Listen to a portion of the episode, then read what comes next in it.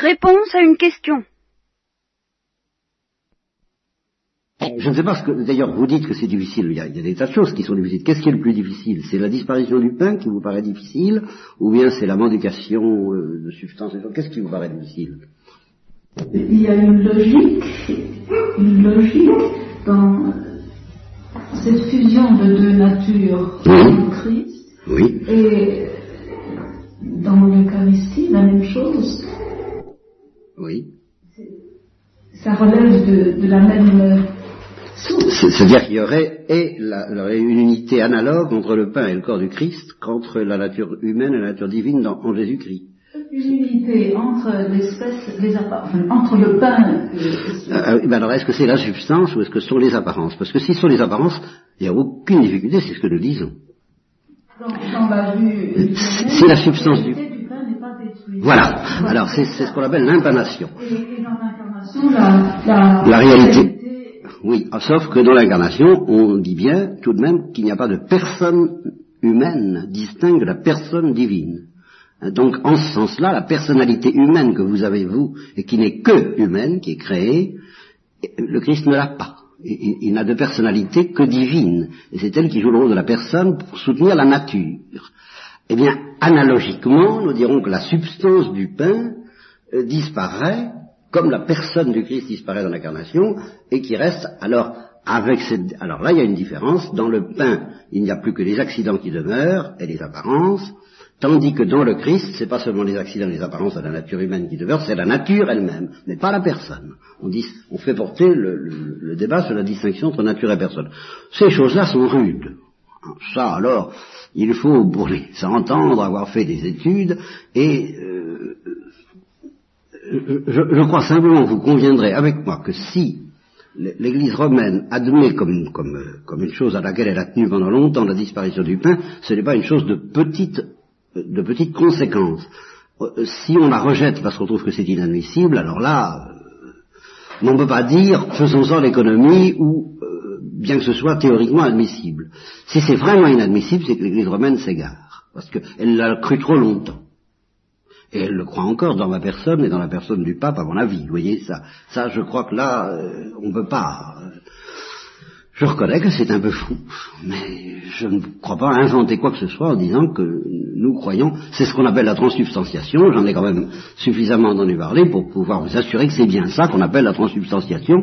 J'évite le mot, puisque justement on ne veut plus entendre parler de toute cette philosophie de la substance, alors je m'en sors en disant les choses de manière simple, mais qui vous fait réagir en disant mais c'est tout de même dur à avaler, euh, si j'ose dire justement.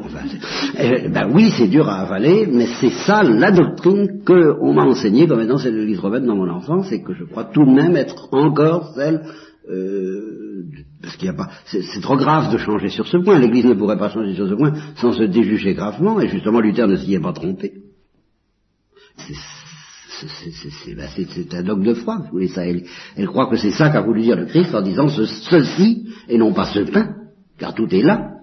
Ceci est mon corps. L'Église a toujours cru ça.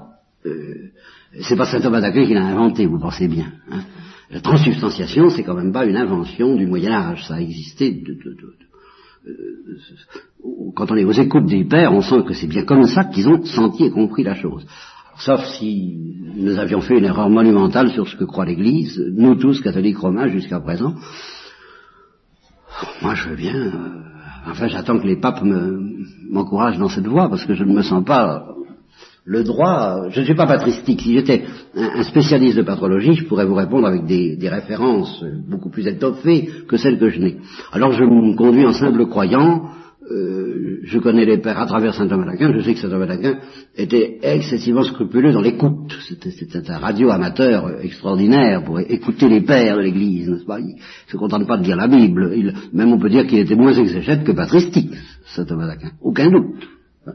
Il, son exégèse ne vaut pas grand-chose comparé à l'exégèse moderne.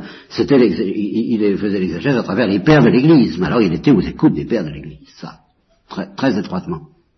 Eh bien, je crois que si donc il pense que c'est un dogme, dogma datur christianis, n'est-ce pas, c'est ce qu'il dit dans son fameux Laudation Salvatorem, n'est-ce pas, c'est un dogme qui est donné aux chrétiens, alors, relisez ce Laudacillon, qui est une splendeur, il est très ferme là-dessus, et il n'a pas inventé, c'est pas possible qu'il ait, ait inventé ça. Voilà ce que je pense, moi, en croyant bête et discipliné. dont je vous demande pardon. Voilà.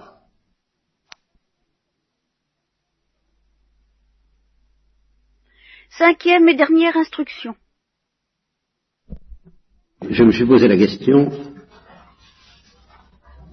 quand le prêtre offre le sacrifice de la messe, euh, de quelle façon, dans quelle mesure, dans quelle proportion l'Église offre-t-elle avec lui et par lui, à travers lui, à travers son ministère, sacerdoce ministériel, le sacrifice de la messe. Est-ce que c'est simplement le, le, groupe de fidèles qui sont présents autour du prêtre pour célébrer l'Eucharistie? Vous savez, petit détail pratique, on enseignait bien autrefois, plus qu'à maintenant, que ce qu'on appelle l'assistance à la messe requiert la présence au sacrifice à partir de l'offertoire, le reste étant considéré comme l'avant-messe et facultatif, non pas en ce sens qu'il faille s'en désintéresser, n'est-ce pas? Dans la mesure où on a le loisir, il faut arriver à l'église avant le prêtre. Je suis, je vais, très loin. Mais, mais par contre, dans la mesure où on n'a pas le loisir, je n'hésite absolument pas à encourager ceux qu'ils peuvent à attraper une communion. Euh, en semaine, bien sûr, à une messe à laquelle ils n'assistent pas, au sens euh, canonique du mot. N'est-ce pas? Euh, C'est pour l'assistance à la messe du dimanche, en tant qu'elle est obligatoire, que, bien entendu, le précepte n'est observé que si on est là à partir au moins de l'offertoire jusqu'à la communion. Bon. Alors, euh, cette disposition disciplinaire a-t-elle une portée théologique?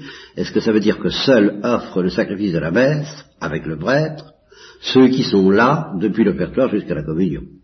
En telle sorte que les autres euh, n'assistent à la messe que d'une autre façon, celle des malades à qui on porte la communion et qui, ben, d'une certaine manière, offrent aussi quand même le sacrifice de la messe.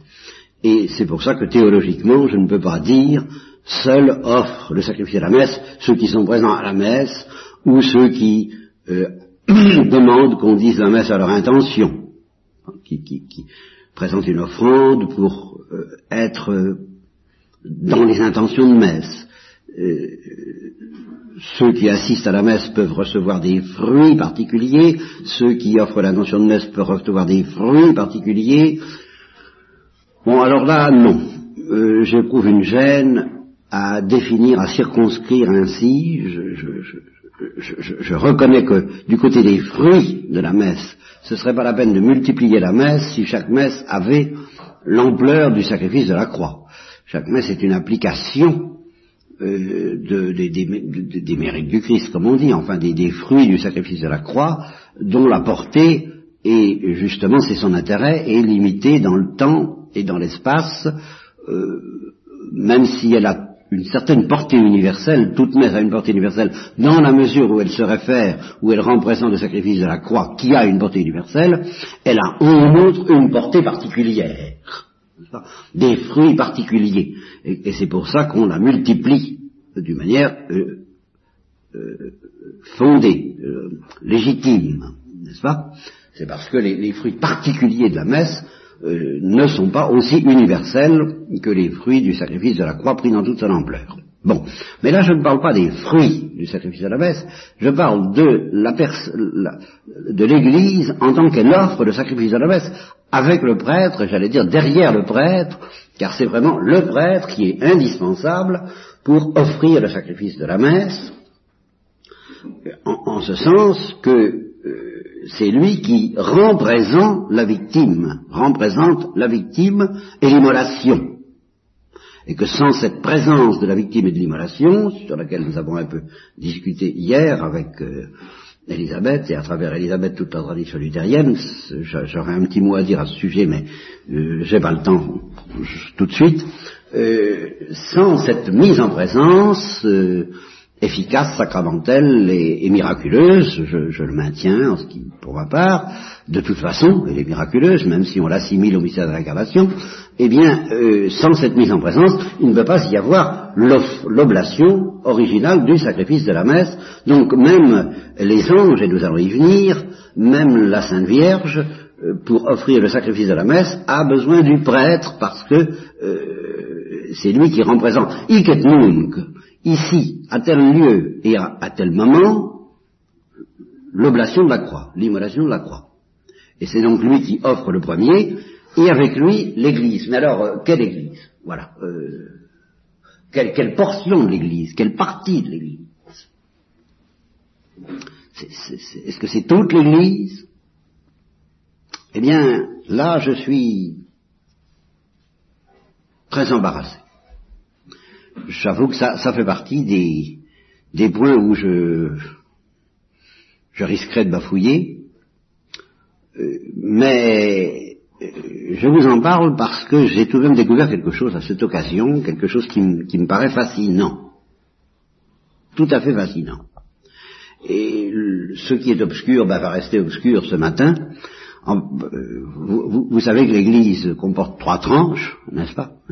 L'Église triomphante, l'Église souffrante et l'Église militante. Eh bien, où je n'y vois pas clair, c'est en ce qui concerne l'Église militante. Quand un prêtre offre la messe, est-ce que c'est toute l'Église militante qui offre la messe? C'est pas si simple, parce que ça voudrait dire l'Église militante de tous les temps, depuis le Christ jusqu'à la fin du monde. Est-ce que, au moment où je célèbre la messe, des gens qui ne sont pas encore nés et qui, font partie, qui feront partie de l'Église offrent déjà la messe. Ben, je trouve que ce serait pas la peine de multiplier la messe à cause de son caractère rétréci, justement, ben, euh, incarnation avec les limites précisément qu'implique l'incarnation, si on devait accorder à la messe une portée aussi universelle, une dimension aussi universelle, telle que toute l'Église militante, y compris celle des, des celle qui est constituée par la personne des futurs euh, chrétiens qui n'existent pas encore, que des chrétiens qui n'existent pas encore offrent le sacrifice de la messe, ça me gêne. Oui. Les, chrétiens qui n'existent pas encore bénéficient déjà, dans la pensée de Dieu, du sacrifice de la croix. C'est sûr, au point de vue des fruits dans la pensée de Dieu, mais même pas dans l'ordre de l'exécution, dans l'ordre d'intention dans l'ordre de l'intention divine, ils sont déjà euh, contemplés par Dieu comme baignant dans le sang du Christ qui a coulé à la croix. Mais du fait qu'ils n'existent pas encore, on peut même pas dire qu'ils bénéficient, dans l'ordre de l'exécution, des fruits du sacrifice même de la croix. Puisqu'il n'existe pas encore, il faut quand même savoir ce que parler veut dire. Le sacrifice de la croix est destiné à être fécond dans le temps, et par conséquent, euh, on ne peut pas dire que toute l'Église militante en tant qu'elle inclut des êtres qui n'existent pas encore, est présente au moment de la croix, ni au moment d'une messe donnée. À plus forte raison, si, même, vous, comprenez, si, même les, fruits du sacrifice de la croix ne sont pas encore existants au moment où n'existent pas les bénéficiaires, bon, alors, s'il faut exclure de l'Église militante les chrétiens qui n'existent pas encore, je ne suis pas sûr qu'on n'ait pas à exclure une partie des chrétiens qui ont chrétiens qui ont existé qui sont morts. Est-ce que du moins en tant qu'Église, en tant qu'ayant appartenu à l'Église militante, car évidemment les chrétiens qui ont existé, qui sont morts, appartiennent en ce moment à l'Église triomphante ou à l'Église souffrante, et alors ça, c'est autre chose, une autre paire de manches, dont nous allons parler tout à l'heure. Mais en tant qu'ils ont appartenu à l'Église militante, est-ce qu'ils offrent le sacrifice de la messe? Non, ils ont offert le sacrifice de la messe. Par conséquent, euh, on est obligé de, rétrécir incontestablement à un certain groupe de fidèles, au moins à l'Église qui existent au moment où la messe est dite, n'est-ce pas? Alors, est-ce que c'est tous les chrétiens qui existent au moment où la messe est dite? Est-ce que c'est seulement un certain groupe, ceux qui sont là? Eh bien, je laisse la question pendant dans ce moment parce que, parce que, alors, euh, j'ai débouché dans quelque chose de, bien plus passionnant que cette question-là, qui est pourtant importante, mais de tellement fascinant, de tellement extraordinaire, et sur lequel j'ai déjà bafouillé avec vous, et sur lequel je vais rebafouiller consciencieusement ce matin, mais alors avec délectation, et, non pas avec morosité, euh, c'est que, alors, je suis catégorique en ce qui concerne l'Église souffrante. Alors là, c'est extrêmement clair. C'est là où on apprend de la manière la plus claire à distinguer entre les bénéficiaires, ceux qui profitent des fruits du sacrifice de la messe, et ceux qui offrent le sacrifice de la messe avec le prêtre. Parce que l'Église souffrante est évidemment et traditionnellement bénéficiaire du sacrifice de la messe, c'est ce qu'on appelle les suffrages, bien sûr. Les, suffrages peuvent être des, prières, des l'office divin, des prières officielles de l'Église, mais c'est surtout, par-dessus tout, euh, le sacrifice de la messe lui-même que l'on dit à l'intention des défunts. Euh, euh, il y a beaucoup de coins de paroisses, de, lieux où on ferait guère d'autres intentions de messe que pour les défunts, pratiquement. Ça, ça, a pris à un moment donné une extension, et précisément au temps de Luther, quand c'était caricatural, et que les prédicateurs qui voulaient récolter de l'argent pour le pape, n'ayons pas peur des mots, euh, proposaient des intentions de messe en disant au moment où euh, la pièce teinte dans la,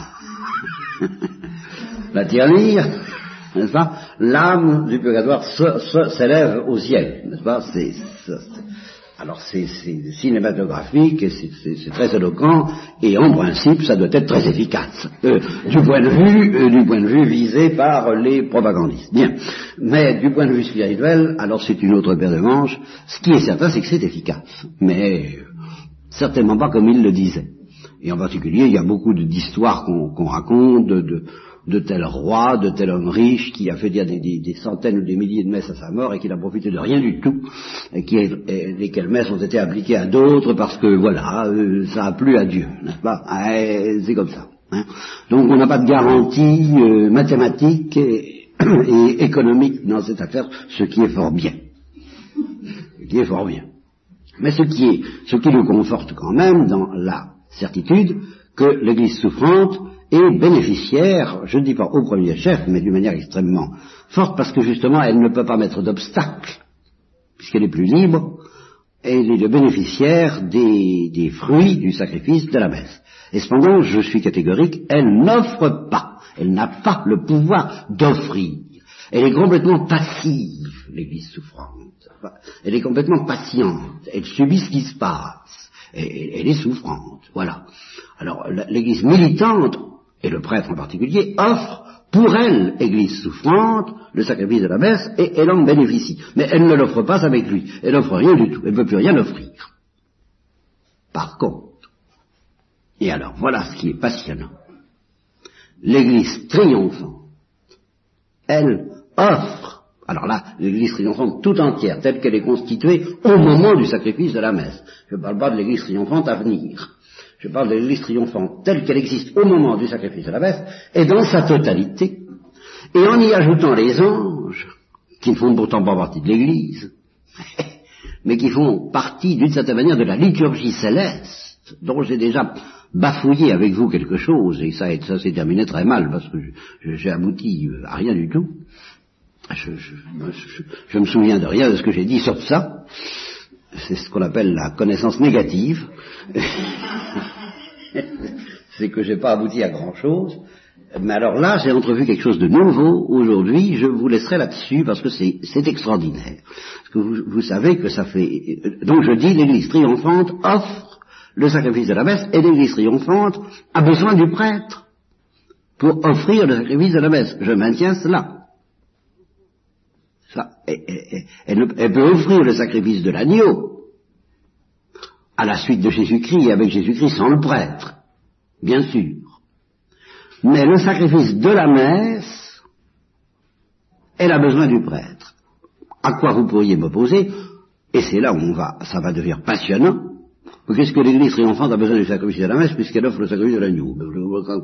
Hein? Bien. Eh ben voilà. Eh bien, elle en a besoin parce que l'église triomphante a une histoire. Elle a elle aussi son histoire. Là, c'est ma découverte de ce matin et c'est ma découverte de cette récollection. Et je suis dans l'éblouissement parce que je trouve enfin une clé, c'est pas la seule, mais c'est une clé que j'avais jamais vue, pour ce livre auquel je me suis attaqué deux fois au moins en vain, non une avec vous, l'Apocalypse. Et je comprends du même coup pourquoi on ne peut, on n'y comprend rien. C'est parce que l'Apocalypse, ce sont des révélations concernant l'histoire de l'Église triomphante. Et pas du tout l'histoire de l'Église militante. Naturellement, ça n'est pas sans rapport. L'histoire de l'Église triomphante soutient des relations étroites avec l'histoire de l'Église militante. Mais euh, c'est autre chose. L'Apocalypse raconte ce qui se passe au ciel et sur la terre, mais sur la terre en tant qu'elle dépend du ciel et en tant qu'elle est vue dans le ciel. Ce sont les répercussions de ce qui se passe sur la terre sur le ciel et les répercussions de ce qui se passe au ciel sur la terre. Mais l'Apocalypse s'attarde pas du tout à la description détaillée des répercussions même de ce qui se passe sur la terre à partir du ciel. Ce qui l'intéresse, c'est ce qui se passe sur la terre en tant que ça prend son origine au ciel. Et les répercussions de ce qui se passe sur la terre sur ce qui se passe au ciel. Car si sur la terre on combat, et évidemment l'Apocalypse ne serait rien s'il n'y avait pas le combat de l'Église militante, ce serait inconcevable. Au ciel, on triomphe. L'Église triomphante. Mais ce triomphe a une histoire. C'est l'histoire du triomphe de l'Église, l'Apocalypse. C'est pour ça que c'est l'histoire de l'Église triomphante, en tant que l'Église triomphante commence avec Jésus-Christ et se termine avec la Jérusalem céleste qui, pour le moment, n'a pas encore achevé, terminé son triomphe.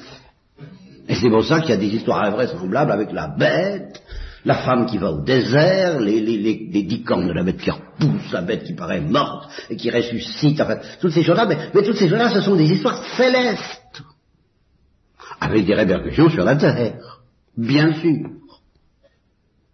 Ou ce sont des histoires qui portent, qui ont leur origine sur la terre, mais telles qu'elles sont vécues et, telles qu'elles sont répercutées dans la liturgie du ciel. Et voilà pourquoi il est parfaitement vain de faire dire à l'Apocalypse des prophéties qu'elle n'a pas l'intention de dire. Prenons un exemple comme la prophétie de Fatima. On peut en penser ce qu'on voudra, sur la Russie se convertira. Alors ça, c'est une prophétie qui concerne l'histoire de l'Église militante. Ça vaut ce que ça vaut, on y croit, on n'y croit pas, ça vous en faites ce que vous voulez, ça m'est égal, même vous par-dessus, c'est pas mon problème. Ce que je dis simplement, c'est que l'Apocalypse, ça n'a rien à voir avec ça. Et qu'il ne faut pas demander à l'Apocalypse des prophéties comme celle de Fatima. Et qu'on s'égare complètement quand on essaie de savoir ce que c'est que le millénium, euh, euh, ça représente quoi dans l'histoire, on, transporte sur le plan de l'Église militante quelque chose qui concerne l'Église triomphante. Alors je, sais que le millénium, l'histoire du, du millénium, c'est-à-dire le, le règne du Christ avant, avant la fin, avant la fin des temps, avec les saints est, est, une croix pour les exégètes qui, qui, qui, qui, avouent, euh, qui donnent leur langue au chat, enfin, qui, ne comprennent pas.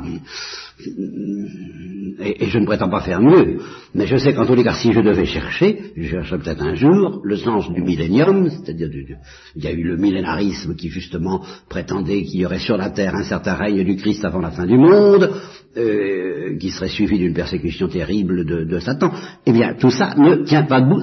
A, priori, je le, récuse parce que, tout simplement, c'est une application à l'histoire de l'Église militante de quelque chose qui, de toute façon, ne concerne que l'Église triomphante dans son histoire. Car elle en a une. Les élus arrivent, par exemple, les uns après les autres. On, les reçoit au, portique avec leur ticket euh, et, on leur donne leur, place dans la liturgie, la liturgie éternelle. Et dans cette liturgie, alors les anges ont un rôle à jouer que je me garde bien de préciser, qui est un rôle, alors je le dis tout de suite, oui, je peux préciser ça, c'est un rôle qui, quel que soit, il- c'est un rôle de présentation. Il présente l'oblation. J'ai beaucoup insisté sur l'oblation. Euh, avec vous, au début de cette euh, euh, récollection ou mini-retraite, il faudrait euh, parler à propos des anges de la présentation des offrandes. Il présente notre oblation. Et dans n'importe quelle prière, la plus pauvre de quelqu'un qui, mon Dieu, ayez pitié de moi, euh, bon, euh, Seigneur, viens à mon secours, eh bien, il y a un ange, notre ange, qui présente ce cri à Dieu. Il, a, il a son rôle. Alors, est-ce que ce rôle est supérieur au nôtre dans, dans une prière de celle-là ou inférieur Alors là, euh, je, je- je- je ne tranche pas pour le moment. Euh, en un sens, c'est supérieur, en ce sens que la nature de l'ange étant toujours supérieure à la nature humaine, ceci étant vrai même pour le Christ, il y a une espèce de transfiguration de la prière qui doit être tremblante et hésitante, comme celle du Christ. Père, que ta volonté soit faite. Mais il le dit de manière tremblante et tout, tout, tout juste, à peine, pauvrement, lamentablement, je dirais presque, dit que ce calice s'éloigne et puis non, que, que- donc c'est- une pauvre prière humaine. Et c'est cela que l'ange, qui est à son service, je vais y revenir, l'ange de l'agonie, est chargé de transfigurer et de présenter selon un mode qui est le mode propre aux anges et qui de soi est supérieur au mode de la nature humaine. Et ça, ça fait partie de l'humilité de l'incarnation de la part du Christ, euh, de, de s'être abaissé un peu au-dessous des anges en acceptant une nature humaine dont le mode est inférieur au mode angélique. Mais cette infériorité a un prix infini aux yeux de Dieu, puisque je vous ai dit que c'est grâce à cette infériorité que nous pouvons, et le Christ en particulier, tout au long de sa vie, offrir quelque chose qu'il pourrait refuser, alors que les anges font ça une fois, puis c'est fini. La, perfection de leur nature ne leur permet pas de, flotter, d'hésiter et de, de mériter plus d'une fois. Bon. Alors, donc en un sens, même à propos du Christ, il y a une espèce de transfiguration que les anges sont chargés de faire de la prière même du Christ, de l'oblation même du Christ en tant que victime. euh, c'est- un peu une sorte d'alchimie, c'est comme si on, on- on projetait une lumière aveuglante et, et métallique sur quelque chose qui est de l'argile et, et de la, et, de la, et, de, et de la chair, justement. C'est une prière d'une pauvre chair infirme qui se transforme en cristal euh, par l'alchimie des anges, c'est leur rôle. Néanmoins, bien que par leur nature, ils, élèvent la qualité de la prière même du Christ, euh, par leur dignité personnelle, alors ils sont inférieurs au Christ, donc subordonnés au Christ dans cette liturgie de l'agneau, en tant que c'est la liturgie céleste, et surtout depuis que le Christ est ressuscité, et alors là où il a toute la dignité des anges à tous les plans, même au plan de ses opérations, alors là ils sont entièrement subordonnés au Christ, mais ils le sont déjà au moment de Gethsemane, ils, ils- sont à son service pour, euh, euh, pour transfigurer, pour éclairer, pour rendre éclatante, pour rendre angélique sa prière. C'est- une chose que Dieu désire, je ne sais pas pourquoi, mais c'est comme ça. Hein ils sont, mais ils sont à son service. Ils sont subordonnés. Et, j'ajoute, d'après la tradition occidentale, à laquelle je crois de ce point-là, ils sont aussi subordonnés aux prêtres. Dans l'acte de la liturgie, bien entendu. Dans l'acte du sacrifice de la messe, ils portent l'offrande du prêtre, mais comme ils portent l'offrande du Christ, c'est-à-dire en subordination à l'offrande du prêtre qui, en dignité, l'emporte sur celle des anges. Et c'est pour ça que le curé d'Ars disait que devant un prêtre et un ange, il commencerait par saluer le prêtre. C'est lié à cette transcendance extraordinaire de la fonction ministérielle du prêtre en tant qu'il offre la messe. Je, me mets à ce moment-là, le prêtre comme tel, en tant qu'il offre la messe ministériellement, en participant au sacerdoce du Christ, là il y a une dignité qui dépasse celle des anges et à laquelle, d'une certaine manière, participe le peuple chrétien, mais d'une certaine manière, de sorte que je n'oserais pas dire de la même façon que le- les anges sont subordonnés au peuple fidèle dans l'offrande du sacrifice de la messe, si ce n'est dans la mesure où le peuple fidèle ne fait qu'un avec le prêtre, bien sûr, mais je ne trancherai pas de la même façon en ce qui concerne le peuple fidèle par rapport à cette liturgie. Quand, les anges portent les prières des saints et qu'ils en font de l'encens, n'est-ce pas Mais un encens céleste, je, je, je, je n'affirme pas qu'ils sont subordonnés aux saints. Ils sont subordonnés à la Sainte Vierge, ça c'est sûr, parce qu'elle est, la reine des anges. Ils sont subordonnés au Christ, et ils sont subordonnés aux prêtres dans l'exercice du sacerdoce, du sacrifice de la messe. Pour le reste, je sais pas. Oui, je, vous laisse pratiquement là-dessus, n'est-ce pas, cette, euh, cette, cette, découverte que je fais, et euh, je vous conseille de relire l'Apocalypse dans cette perspective, il, est normal qu'on ne comprenne pas l'Apocalypse. D'abord, il est normal qu'on ne comprenne pas la parole de Dieu sans l'aide du Saint-Esprit. Mais si l'Apocalypse nous raconte, si l'Apocalypse nous raconte euh, l'histoire du ciel, bah, il est normal qu'on ait spécialement du mal à comprendre ce qu'elle dit. Si elle nous raconte euh, l'histoire, l'histoire de la liturgie, car c'est une liturgie qui a une histoire, qui comporte des phases, qui comporte des, des, périodes, des, des, péripéties.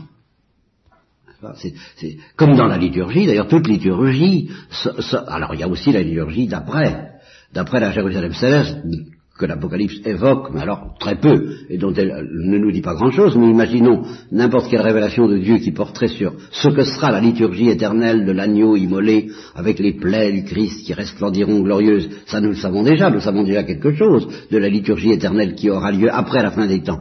Mais on ne voit pas grand-chose, et toute révélation portant là-dessus nous laisse un peu pantois, n'est-ce pas, et un peu démunis. C'est bien normal qu'on soit démunis devant ces choses-là, mais alors on est déjà très démunis, mais vous comprenez mieux pourquoi l'Apocalypse est tellement déroutante, parce que il s'agit de ce qui se passe au ciel, à propos de ce qui se passe sur la terre.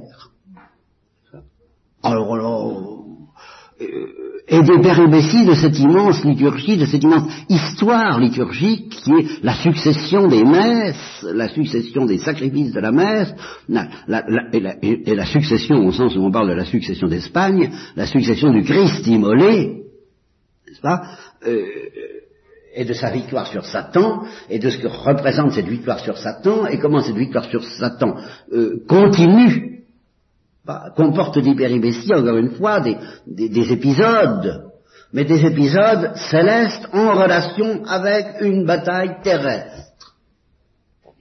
Comment voulez-vous qu'on y comprenne quelque chose? On, y comprend, on, on a des lueurs. Et, c'est fait pour ça, l'Apocalypse est bien fait. C'est pour ça que je me suis toujours dit, mais enfin, à quoi ça sert que Dieu nous donne l'Apocalypse si on ne doit rien y comprendre?